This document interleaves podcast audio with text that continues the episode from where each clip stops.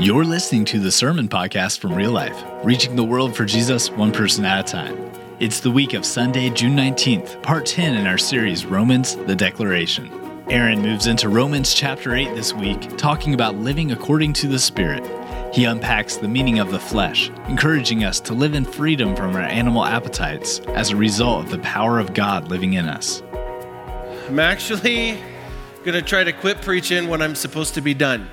Uh, I almost made it last service. So, we have an incredible amount to cover in an incredibly short period of time. All right, so we are in our series on Romans, and last week we talked about Romans 7. The conversation that Paul has been having is about acts that lead to life and acts that lead to death. It's not about our moral code, it's not about keeping the rules, it's not about that. It's about the reality that as we live our lives, there are choices that lead to death and there are choices that lead to life, and we get to pick which ones we want to be known for. But that death or that life isn't just about us personally, it ripples out into everyone we know, our children and our grandchildren and our great grandchildren. Um, I had the, the most interesting conversation between services with a gal at camp. She said, You know that acts that lead to life, acts that lead to death thing? She's like, I didn't get it at all. And then I sat on a plane with a lady who's a social worker, and she showed me in one person's family history how one choice led to a, a child that was negatively affected, that led to another, their child that was negatively affected, that led to their child, which was in the, which was in the system and they actually could trace it back. Like lead to death don't just affect you, they affect you and everyone around you and people generationally to come after you. It's also true with lead to life. That's the good news. Like it, that's the good news. But um, where we want to begin with the day is last week we talked about what where do the lies come from? Like if if it leads to death and it's death and we know that, then why do I want to do it so bad? Well, it's because sin lies to us and tells us that it's something that it isn't, right? And so we wind up going to the world for things that only God can, can provide. So that's where the lies come from. And today, what we're going to start in chapter 8 is really the second half of that piece of the conversation. So the lies come from sin, and life in the Spirit is possible. Now, what in the world is life in the Spirit? That is one of those churchy phrases that I'm like, mm, meh. So I kind of want to, I don't want to get all technical on you. Meh. Uh, I want to demystify this for us today. I want to make it like something that we can put our heads around maybe a little bit. And I want to begin with this statement Your spiritual life is like a radio station. And what I mean by that is, the more things that you do to orient your life around spiritual realities, the clearer the, it is to be able to hear from the Lord. Are you with me on that? So the static gets eliminated as, as we do more, like, do we spend time in the Word? Do we spend time in prayer? Do we spend time with Christian friends? Like, I don't want you to spend all your time with Christian friends because your non Christian friends need to know about who your God is. But do we spend time being encouraged and strengthened and supported that way? Is that, is that something that we actively seek in our life? Or do we come to church on Sunday morning, and then that's pretty much the extent of our spiritual experience. Right? The problem with that is think about the math on this. Let's say that you got a phenomenal sermon on Sunday morning, hypothetically. Not here, but let's say you went to a church where you could get a phenomenal sermon. That's 30 minutes on Sunday morning there's 168 hours in a week, and you gave God 30 minutes in Sunday, on a Sunday morning. Is that going to work for you? Now, that doesn't mean that this isn't important. It means that this is important as well as other things. And when so people come to me all the time and they say to me, Oh, I can't hear God, or God seems so far away, or I haven't felt God in a long time. And like one of my first foundational questions is, Well, what, how long has it been since you read your Bible? Oh, it's been forever. Right? Like, this isn't rocket science. We're not, we're not building a ladder to the moon here. This is simple, it's simple, basic, fundamental truths. As I orient my life around spiritual things, the spiritual piece of my life becomes clearer and clearer and clearer, more understandable. The less that I do that, the more static gets kind of into that zone. So, the goal for us in living by the Spirit is to do things intentionally that help us in our spiritual life day in and day out. Okay, so I want to start with that premise. We're going to use Colossians chapter 2 as kind of a springboard here. This is the same conversation that Paul's been having over the last three chapters of Romans in three verses, uh, four verses, and I'm always about efficiency. So let's let's talk about this. Obviously, you didn't laugh, so you don't know me. When you say, when I say I'm about efficiency, that is that's funny. Uh, since you died with Christ to the elemental spiritual forces of this world, why, as though you still belong to it, do you submit to its rules? Do not handle, do not taste, do not touch. This is the same conversation that Paul's been having in Romans, right? If you died to the basic principles of this world, why do you act like you still have to obey its rules? Guess what? You don't have to obey the rules. You don't have to. These rules, yes, freedom! These rules, which have to do with things that are all destined to perish with use, are based on merely human commands and teachings. Such regulations indeed have an appearance of wisdom. They look really smart.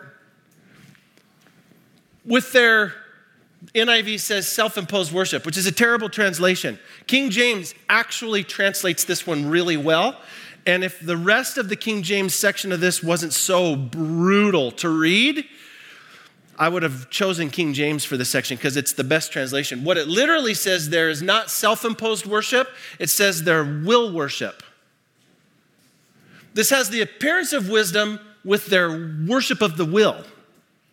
So when you say, My Christian life, look at me, I'm a Christian because I keep the rules. I keep all the rules. Look at me. You are not worshiping God by keeping the rules, you're worshiping your own will. And your own will becomes God. And guess what? Satan is brilliant. He will break you. It, like, it's not the first problem that he throws at you that's the issue. It's the 12, 13, 14, 15. You know what I'm saying? Like, you guys have been like, yeah, I remember, I've been in that world. I am in that world, maybe. He will break your will. Satan's will is stronger than your will. So if you're worshiping your will as God, it will never work. Their false humility you look humble, but you're not because you're worshiping your will, so it's all about you. And their harsh treatment of the body, but they lack any value in restraining sensual indulgence. It doesn't change your heart, it doesn't change what you long for. Are you with me? So you might be able to keep the rules, but you still want the same things. Well, what difference does that make? This is Paul's conversation in Romans 6, 7, and 8. So now he says, I have an answer for you. I got good news. I got an answer for you. Romans 8, verse 1. There is, therefore, now no condemnation for those who are in Christ Jesus. Right? I just got an extra step on my Fitbit. Wait, better do it with my Fitbit hand. Uh, Because through Christ Jesus, the law of the Spirit who gives life has set you free from the law of sin and death, which we've been talking about all this. For what the law was powerless to do because it was weakened by the flesh, God did by sending his own Son in the likeness of sinful flesh to be an offering. Now, let me tell you what he means when he talks about flesh. The Greek word is the word sarx. Say sarx. S A R X, sarx. It, what it means is, what Paul is alluding to here is kind of your animal appetites, kind of the basic instincts of who you are. We talked about this last week. Like, why wouldn't the snake be a good candidate to rule in the garden? It's because he's, only, he's ruled by his instincts. He doesn't have any ability to serve anyone other than himself. Right? So that's what he's talking about here. You don't have to be controlled by your instincts. You are not only human. Good news. We can awaken whole pieces of you that you didn't even know existed. It's pretty cool.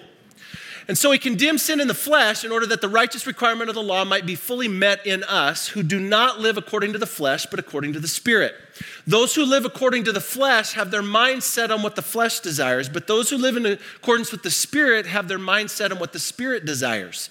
The mind governed by the flesh is death, but the mind governed by the Spirit is life and peace. The mind governed by the flesh is hostile to God. It does not submit to God's law, nor can it do so. Those who are in the realm of the flesh cannot please God. You, however, are not in the realm of the flesh, but are in the realm of the spirit if indeed the spirit of God lives in you. And for many of you at this point, you're going, but I do want the things of the flesh sometimes. So does that mean that there is no spirit in me? Because I want to be, I want to have the spirit in me, but I want this flesh thing. And where, where am I? Listen to me. The fact that there is a war going on inside of you to make that decision is evidence that the Spirit is alive and at work in you. That's good news. You guys are like, whoo, safe. If it wasn't alive and at work in you, you wouldn't care at all, right? You'd just be like, do whatever, do whatever I want to do. It'd be like this. Never, never mind. I don't, I don't have time. Uh, you, however, are not of the realm of the flesh, but of the realm of the Spirit, if indeed the Spirit of God lives in you. And if anyone does not have the Spirit of Christ, they do not belong to Christ. But if Christ is in you, then even though your body is subject to death because of sin, the Spirit gives life because of righteousness. And if the Spirit of Him who raised Jesus from the dead is living in you, He who raised Christ from the dead will also give life to your mortal bodies because of His Spirit who lives in you. Therefore, you guys are catching on pretty good. Anytime you see a therefore, you have to ask, what's it there for? Because the spirit that gives life is alive and at work in you, and that spirit is the same spirit that had the power to raise Jesus from the dead. If it had the power to raise Jesus from the dead, it probably has the power to deal with your issues. Because that's true, brothers and sisters, we have an obligation. But it's not to the flesh to live according to it. For if you live according to the flesh, you'll die. But if by the Spirit you put to death the misdeeds of the body, you'll live. Now, here's what he said. Remember, there's no condemnation for those that are in Christ Jesus. Guess what? You don't have to obey the rules. And we all went, woo, party time, excellent, right? Problem one of the, remember the evidences that the Spirit is working in your life? The fruit of the Spirit, the evidence that the Spirit is working in your life is love, joy, peace, patience, kindness, goodness, gentleness, faithfulness, and. So maybe we should have some. She says, screaming in church, self control.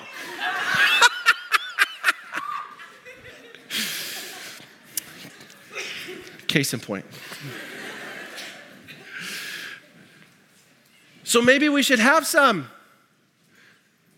Are you with me? This, this removal of the rules isn't a license to do whatever we want, it's a license to allow the Spirit to rule in our hearts.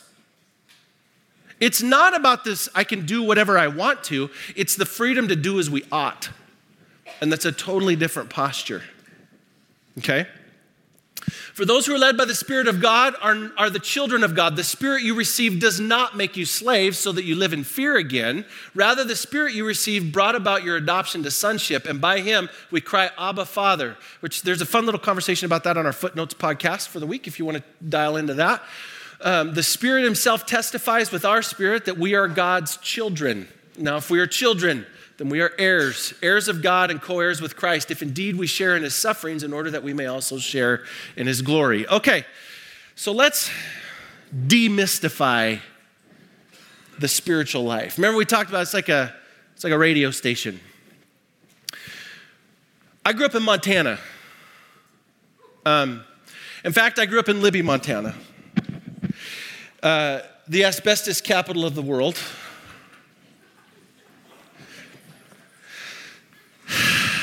And I still have my lungs. That's where I grew up. And uh, I, I, growing up in, especially in western Montana, you know, there's a lot of mountains and trees and stuff, and, and the state of Montana does not have the um, setback rules on the highway for trees and stuff like that. And so it's all real close to the road. So what we all experienced growing up in Montana, all of us, uh, my, personally and in our friends, is there's a lot of people who hit deer and, and they kill them. And being a preacher, everything for me is a sermon illustration. So, uh, one of the things that I find fascinating about deer in the middle of the night is you're driving, right, and your lights are bright, and all of a sudden you see these two little iridescent orbs, and they're on the side of the road, and you're like, oh man, oh man, oh man, just take a step that way. What they do is they wait until you cannot brake anymore and then they jump. Which is compounded in the wintertime because not only are you slowing down slower, but they're not made to move on ice. So they're, you know, boom.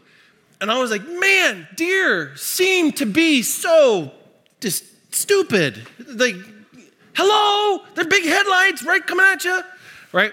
Here's what, I, here's what the Lord gave me. I just was thinking this one day. That's what Christian people say. The Lord gave me something. The Lord spoke, laid it on my heart. Uh, the failure of the deer is not that it fails to make a split second decision. The failure of the deer is that it chose to put itself on a path that would lead to it getting hit in the first place. Does that make sense? The problem is, that, so what we do is we put ourselves in positions in life where, like, we walk down this path and we're going to make these choices. I mean, think about this. If an alcoholic knew the end of alcoholism, they would never take the first drink. But they don't know it. They just start putting themselves on the path, right? And little by little, by I'm not, I'm not anti-alcohol, whatever. You're free in Christ. To do is the Holy Spirit convicts your conscience. So do whatever you want to do. But if you can't restrain, then stop it, because it's wrong to not be able to have self-control, because that's a fruit of the Spirit, right? All you people that are like, yeah, yeah, yeah, carbohydrates. Um,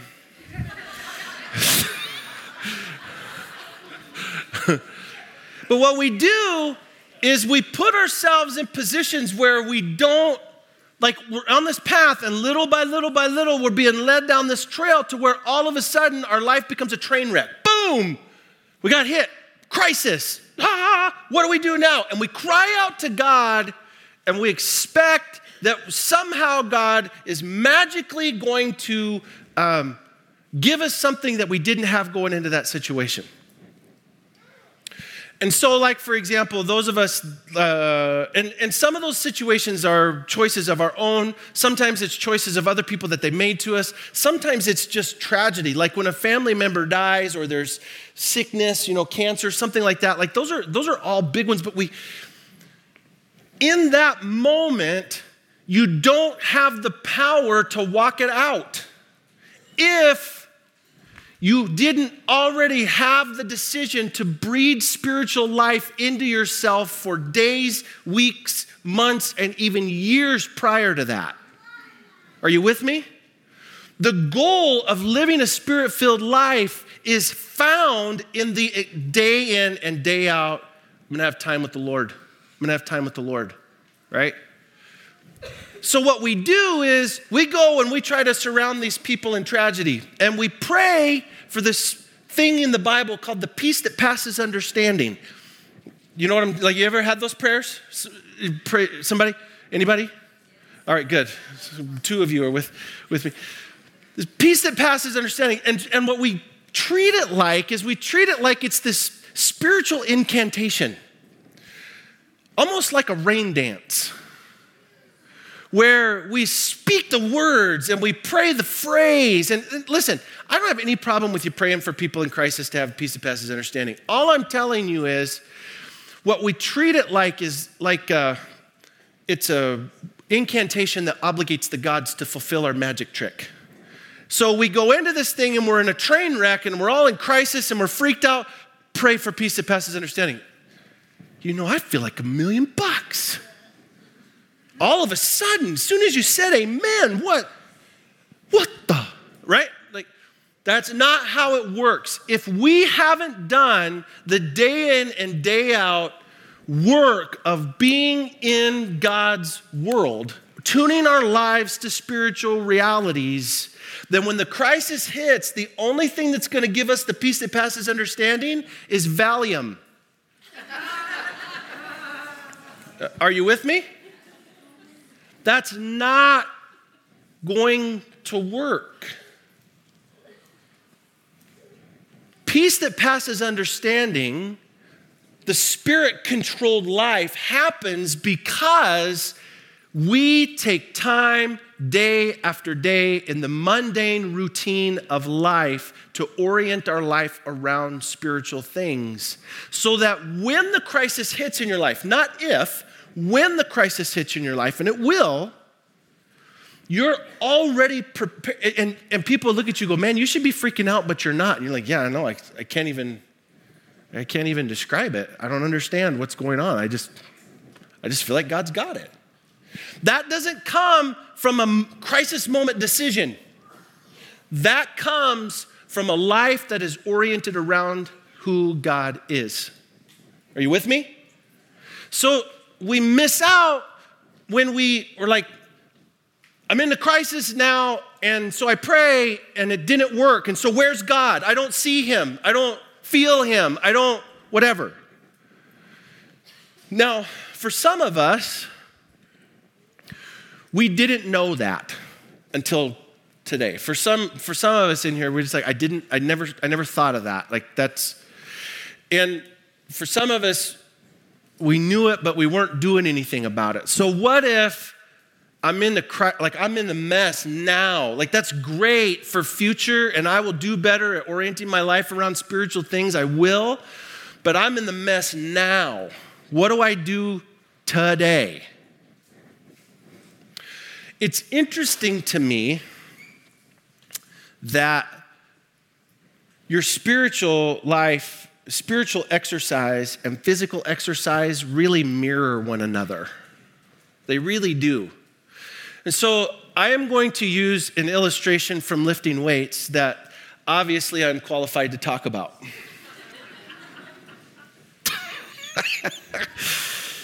Just work with me. I am currently 42 years old, which means that in my life, I have had a lot of opportunities to decide to get back into shape. You, you guys know, you adults, you know what I'm talking about? We're gonna get back into shape, which I struggle with because round is a shape. And why pear is a shape. It is. And I, why do you have a problem with that? Why do you have a problem with my, I don't need to get back into shape. I am in a really impressive shape. so back off. Carbohydrates. I go, I gotta go comfort eat now. You've, you've heard my heard my feeler, my one feeler. Uh, so we go into the gym, we're like, we're gonna get back into shape. And we go into the gym and we go, if you're a guy, you're gonna go lift weights, right? Because it's, we're gonna get, you know, where's the needle and thread? Because I'm ripped, you know, we're gonna get ripped. And like the one, I'm gonna lift weights one time and I'm gonna get, no, you're not gonna get ripped, you're gonna get sore if you lift weights one time. That's what's gonna happen, right? So I always wanna start where I left off so the last time that I got in shape, because I am an exercise bulimic, I binge and purge. Um, and I don't just, I don't just, you know, casually work my way in. I'm like, I'm gonna get into shape again. Let's run a marathon. That's what I do, right? So I train for a marathon. So if I'm gonna lift weights, like I'm gonna lift weights. It's that's the way my brain works, which has an upside, but it does have a real downside as well. Um, sore. Uh, so I go in and I, I've worked out, I got into one of those phases where I was getting back into shape and I get pretty strong, right? And then I quit and I go eat and watch Ultimate Fighter or something like that where they're in shape and I watch them be in shape. And I'm like, yeah, I could do that anytime I wanted to. Cookie, you know? I could, whatever, whatever. So I go back into the gym. I feel bad. I'm like, I got to get back into shape. So I go back into the gym and I want to pick up right where I left off, right? So I put all that weight on and I'm like, I cannot move it. Right? You guys know this. So I have to back up. I have to back up and, and start where I can lift and then start working out again. Okay? And I get stronger. The more I work out, I get stronger. But it takes time and it takes intentional effort and it takes a decision to sacrifice other things to be able to do this. It, that's what it takes. Your spiritual life is exactly the same way. Let's say that you could only lift a 50 pound weight, Let, for whatever lift, pick the lift. I don't care, but you can only lift a 50 pound weight. That's all you're strong enough to lift. And you're willing to work out with that weight, but 50 pounds is all you've got. It's all that I have in me to lift, right? That's it. Let's say you walk into the gym one day and all there is is 150 pound weights. This is the way life treats us sometimes. Like, if we're not intentionally in the habit of spiritually working out and getting stronger, you, you probably could lift a, a 50 pound spiritual issue, but when a 150 pound issue comes, what are you going to do? Like, yes, I get it that I gotta work out. I've gotta orient my life around spiritual things. I've gotta do this. I, I get it. I wanna do that. I'm going to do it, but I'm in a crisis today and it's a big one, right? What do I do right now? I can't lift this weight. This tragedy happened, this whatever it is. And those things do happen in your life. They do. Even if you work out all the time spiritually, you'll still face tragedies that are more than you can lift. We all will. So, what do we do? If you're only capable of lifting a 50 pound weight, and the weight is 150 pounds. You can't ask God to make the weight smaller. It is what it is. And when you're in the midst of that crisis, it is real. The only way for you to do it is to have someone else help you shoulder that load. You got to tell your story. You've got to talk to people about what's going on. The only way for you, and we spend so much time trying to be, look fixed, right? Like we spend so much time trying to look like we got it figured out. And, and I, I'm just gonna tell you, you don't. I don't. We don't have it all figured out. And we, but, but we don't wanna, we don't wanna look weak. We don't wanna look like, look, look at me, I'm, I'm strong. And so there, there are people in the gym, when you go to the gym, there are people that try to do this. They try to give off the impression of being stronger than they are. And they do it a couple of different ways. There's the, there's the people that, like the screamers, they, when they're lifting weights, bah! you know, like, oh, you're so strong and loud. And be quiet because it's creeping me out, right? Like you, there's ah, there's those people, right? Then there's the people that are like twiggy and they they're like walk, you know, walk around like this in the in front of the mirrors and they're like then they go grab a, like a 15 pound weight. You know they're all intense but they're like you weigh 10 pounds. Like you can't so they, give, they want to give off the appearance of being strong but they're not right? They're not strong and you know it. You know it. Listen spiritually it's the same thing. There's a whole lot of people that want to give off the impression of being strong but they're not and it's okay. It's not okay to stay there, but it's okay to be honest about where we're at. If you're in a situation that is beyond your spiritual capacity, you need to have people help you shoulder the load. Now, you don't tell your story to everybody, because that would be dangerous, right? I, I may only be able to lift 50 pounds, but sometimes I tell my story to people that can only pick up 20 and that's not okay. Now, you gotta, if you can only lift 50 pounds and you gotta pick up 150 pounds, would you rather have a bunch of people that can only shoulder 20 pounds or one person that could actually lift 200, but they're gonna help you shoulder that 150? Uh, does that make sense? Like who you tell your story to matters, but we all got to tell our story to somebody because those situations happen that are beyond our capacity to be able to lift it on our own. They just will. And so, if we're going to have a life in the Spirit, what we're going to have to decide is that we're going to be willing to do the daily grind, the daily commitment, the daily routine in and out, day after day, of doing it, being in, in time with the Lord. Bible reading, prayer, orienting my life around spiritual things. Maybe it's about spending time with Christian friends and intentional conversations. We've got to commit to that. If you won't commit to that, then don't be stunned when you don't see God at work around you. God's at work around you all the time, everywhere, but we've got to be dialed in enough to know it. Are you with me?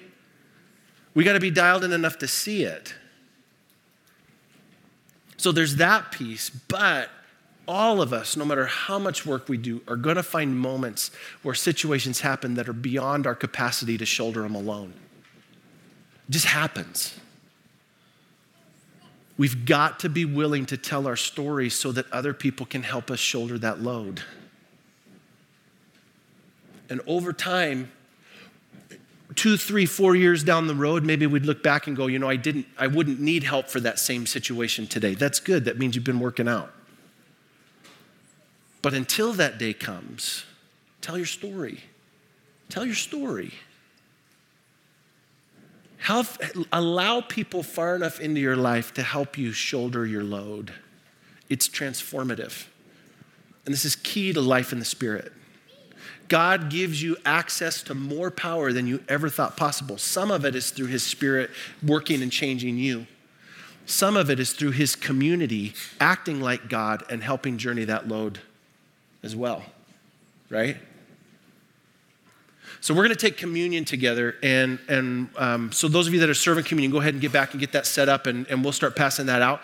If you're new with us today, we have what's called an open table. And what that means is, uh, if you're willing to celebrate the death, burial, and resurrection of Jesus with us, we would invite you to take communion with us. Now, we're going to uh, hold all the elements till the end, and we're going to take it together.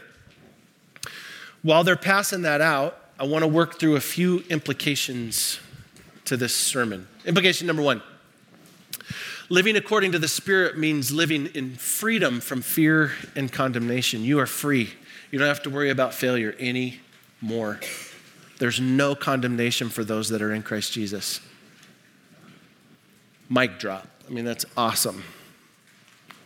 Another implication we are under no obligation to our sarx, our flesh. Who, I'd like to introduce you to the world of attention deficit. what was I talking about? Uh, we are under no obligation to our sarx. We are free to say enough and walk in the Spirit.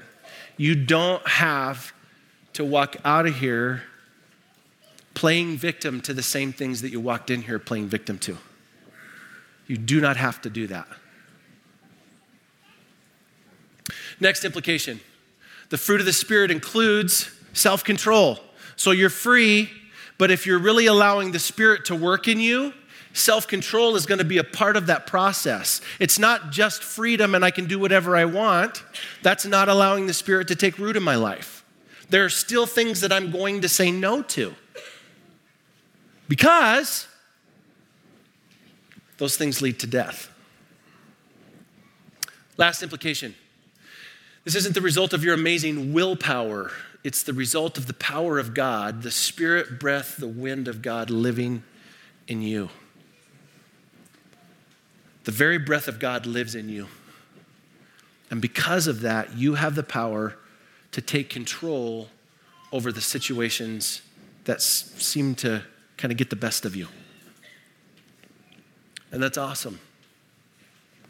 Now, for some of us, those things are big. They're uh, tragedy, travesty, um, circumstances that are rough. They're whatever. They're uh, emptiness, unfulfillment, wh- whatever. Like there's some big ones. For some of us, we need to start looking at acts that lead to death much more close to home. Uh, how much time we spend on the TV or on our phones the, I had somebody in first service say, You blew by that one too quickly. So let's sit with that. How much time you spend on your phone? It's an idol, it becomes an idol. Uh, you know, for some of us, it's about laying down big things. For some of us, it's about the food that we eat. And, and I'll, just, I'll just say this like, gluttony is an accepted sin in our culture, and we don't talk about it. It is. You know what the definition of gluttony is? The definition of gluttony is any time that you put food in your mouth just for the taste of it. it's not about overeating necessarily, although overeating would be one of the ways that we do that, obviously, because you're eating past the fact that you're hungry, so you're just putting it in just for the taste. It's not about being big or small, uh, skinny or fat. It's not about any of that. It's not about any of that. It's about any time that I choose to put food in my mouth just for the taste of it. So, how we doing, ice cream eaters?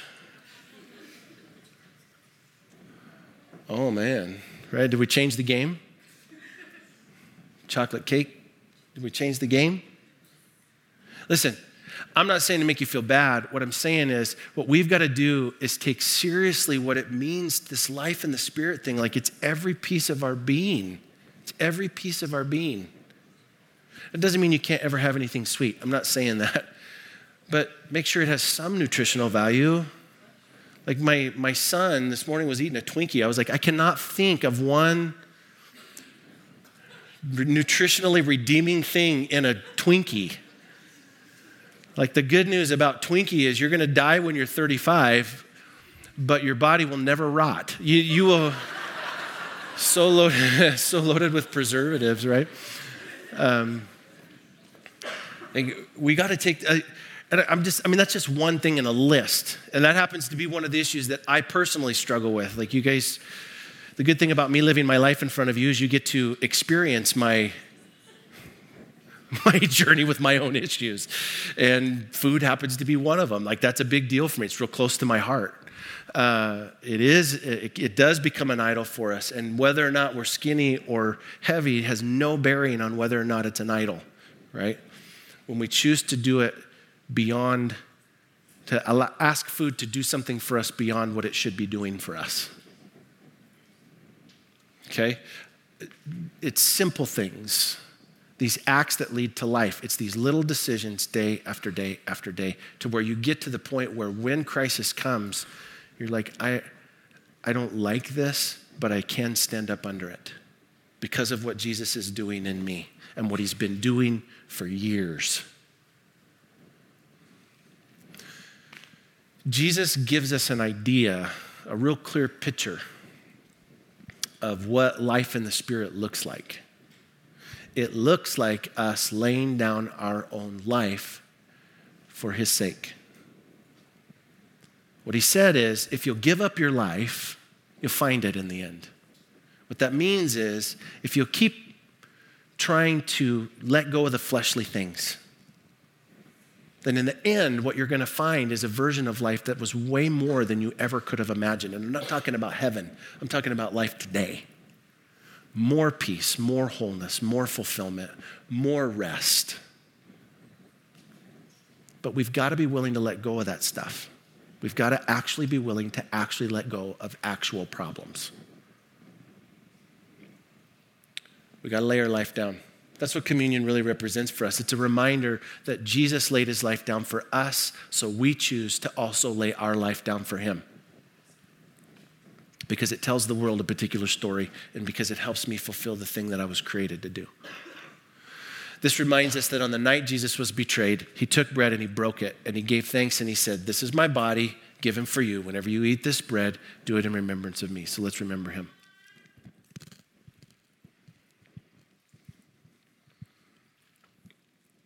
In the same way, after the dinner, he took a cup and he said, This cup is a new covenant in my blood. Whenever you drink this cup, do it in remembrance of me. And so, Lord, we just want to say that we haven't forgotten and that we thank you for your grace. God, we thank you for the way that you provide for us, for the way that you never give up on us, for the encouragement to live a life that is more than what this world says it has to offer. Lord, we, um, we just ask for the strength and the courage to walk that out well in a way that represents you for who you really are. Thank you for loving us, God. In your name, amen. Thanks for joining us for this message from real life.